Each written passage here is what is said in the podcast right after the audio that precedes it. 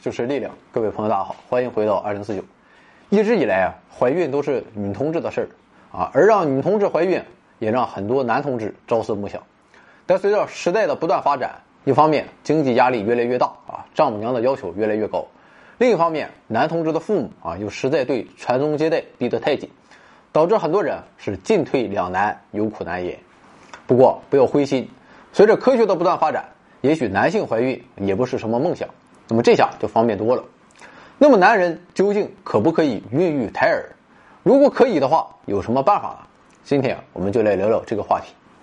不过，首先我们要说明一个问题：今天我们的着眼点不是什么无性生殖啊，或者克隆什么的，而是说胎儿还是由正常的受精卵发育而成的，或者说到了技术进步的那一天啊，克隆人也有可能实现了。那么不管这个胎儿是怎么来的，我们的着眼点在于啊，这个胚胎。能不能放到我们男人的肚子里啊，并由男性分娩出来呢？要知道，胎儿是在母亲的子宫中成长，但是我们男性啊是没有子宫的啊，更没有胎儿发育所需要的各种条件。那么，能不能在男性身体中创造出这些条件，这才是我们今天的重点。那么好，现在我们就来分析一下。也许你会说，男性怀孕啊有什么了不起的？前几年，澳大利亚的一位叫托马斯·比提的哥们儿啊就生孩子了，这已经成功了。但比提啊，其实是通过变性手术获得的男儿身，而且当初他并没有切除子宫，所以啊，他完全具备怀孕的条件。但纯爷们儿就不行了。不过不要着急，要想让男性怀孕啊，自然不能一蹴而就。我们先看看针对不孕的女性，我们有没有什么办法？在二零一四年九月，医学界搞了一个大新闻：一名叫文森特的婴儿在瑞典哥德堡大学医学院咕咕坠地。文森特的身体非常健康，与其他新生儿也没有什么特殊的区别。但是啊，虽然他也曾数月栖身于母亲的子宫中，但是这个子宫却是从捐献者那里移植过来的。而文森特便是全球首个移植子宫孕育的婴儿。其实啊，器官移植我们都不陌生，像肝移植已经有了五十多年的历史，但移植子宫啊，着实不简单。在文森特之前。所有人尝试通过子宫移植来完成孕育生命的使命，全部以失败告终。那么，文森特的诞生有什么意义呢？那意义，就大了去了。那就是连我国不孕不育医院都搞不定的，患有先天无子宫或子宫畸形，或者是因为治疗疾病而被摘除了子宫的妇女，看到了孕育生命的希望。而这些妇女啊，其实并不是少数。比如说，先天无子宫或子宫畸形的妇女啊。每四千五百人中便有一位。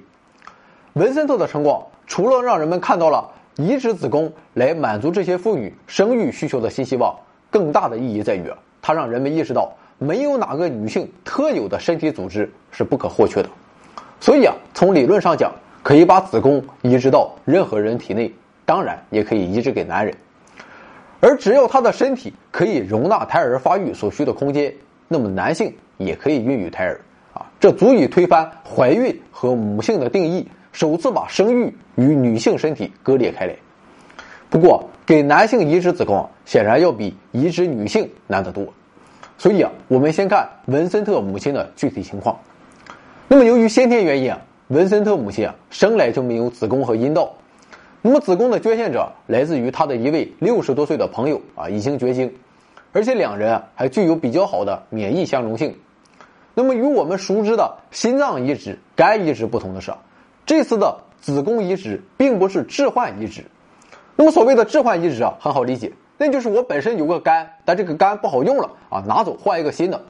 而这次子宫移植啊，则需要在文森特母亲体内创造出置放子宫的地方，并且还要找到组织最好的连接点。那么在血管方面，医生只能将子宫与其他用途的血管连接起来。那么除此之外，别无他法，因为你之前就没有子宫，也就更没有连接子宫的血管了。而这次手术的第二个难点在于，要把子宫牢牢的固定在体内。那么由于子宫腔会在九个多月的妊娠周期中增大一千倍，所以啊，还必须能够承受极度的应力变化。于是啊，移植团队决定将子宫与盆骨韧带及膀胱等周围组织连接。那么为了降低子宫下沉的风险。移植团队，还在患者几年前再造的阴道上对子宫进行了额外的固定。不过在这次手术中，医生没有将子宫与神经连接起来。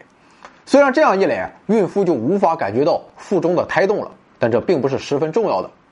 那么在成功移植后，医生们又等待了一年来观察排异治疗是否顺利，以及子宫的其他功能是否一切正常。那么接下来就是真正的考验了。医生啊对患者的卵子与配偶的精精子啊进行了体外受精操作，随后将得到了胚胎植入子宫，并密切监视妊娠状况。经过三十一周零五天的时间，文森特终于来到了人世。不过早产的原因并不是因为子宫是移植的，而是由于孕妇患上了子痫前期。那么这是一种伴有高血压的严重并发症，所以啊，医生不得不提前终止妊娠。不过除此之外，一切顺利，新生儿也十分健康，所以啊，这完全是一次十分成功的子宫移植手术。那么就要说到我们今天的大问题了：这项技术可不可以应用到男性身上呢？理论上说完全可以。俗话说要把大象装冰箱，总共分三步；而要让男性成功怀孕并孕育胎儿啊，同样分三步。第一步就是移植子宫，将所有动脉和静脉一起摘取的子宫。连接到确保血流流向下肢的髂外血管上，并牢牢固定子宫。第二步便是植入胚胎。那么对于女性来说，试管婴儿胚胎的植入都是通过阴道。不过男性没有阴道，那么没有关系，医生可以通过腹壁切口将胚胎植入子宫中。那么这项技术已经应用在女性身上了，但是比较复杂，失败率很高，所以啊，女性患者极少应用。不过不管概率高低啊，至少这是可能的。而随着技术的进一步发展，相信风险也会越来越小。当然了，在植入胚胎的头几周时间内啊，男性必须补充雌激素。那么过一段时间就不必了，因为胎盘自己啊会分泌出维持妊娠所需要的所有激素。如果一切都顺利，那么男性孕妇就诞生了。那么第三步就是要把孩子给生下来。其实到第二步的时候，所有难关基本全部攻克了，生产也就是水到渠成的事情了。方法自然就是剖腹产。那么好，这么看来，既然完全有可能，那么什么时候才能出现真正的孕妇呢？啊，这个“妇”啊，可就是父亲的“妇”了。目前看来还遥遥无期。和其他很多生物技术一样，男人怀孕面临三大障碍：一个是技术难题，一个是伦理困境，第三个是经济因素。在技术上，所有关于子宫移植和怀孕的研究，都是人们基于对女性而不是男性机体的深刻了解，所以在这方面。理论基础还并不牢靠。另一方面，人们目前所有涉及这方面的动物实验也仅仅涉及雌性。在伦理道德上，二零一二年国际妇产科联盟曾经通过一项伦理准则，那就是子宫受捐者的遗传性别必须为女性啊，也就是染色体必须为 XX 才可以。这就把男性和男性变女性的变性者排除在外了。所以啊，涉及人类的研究，目前来看是不符合伦理的。在经济因素上，由于女性子宫移植的费用已经太高了，所以啊，男性移植估计高企的价格也会让需求者望而却步。那么需求的不振，就难以推动技术的进一步发展与市场化。另外啊，子宫移植目前的高风险性和持续的免疫移植治疗也饱受批评。所以啊，关于男性生孩子，还真是遥遥无期。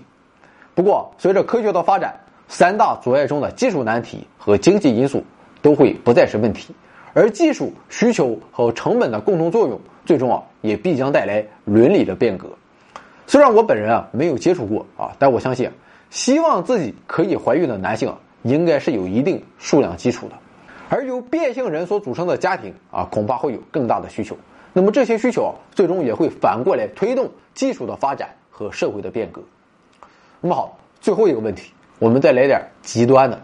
既然先天性无子宫或子宫畸形的女性可以通过移植子宫怀孕，而理论上男性也可以怀孕，那么有没有可能有一天人类新生命的诞生不一定非要在一个人体内待够足月呢？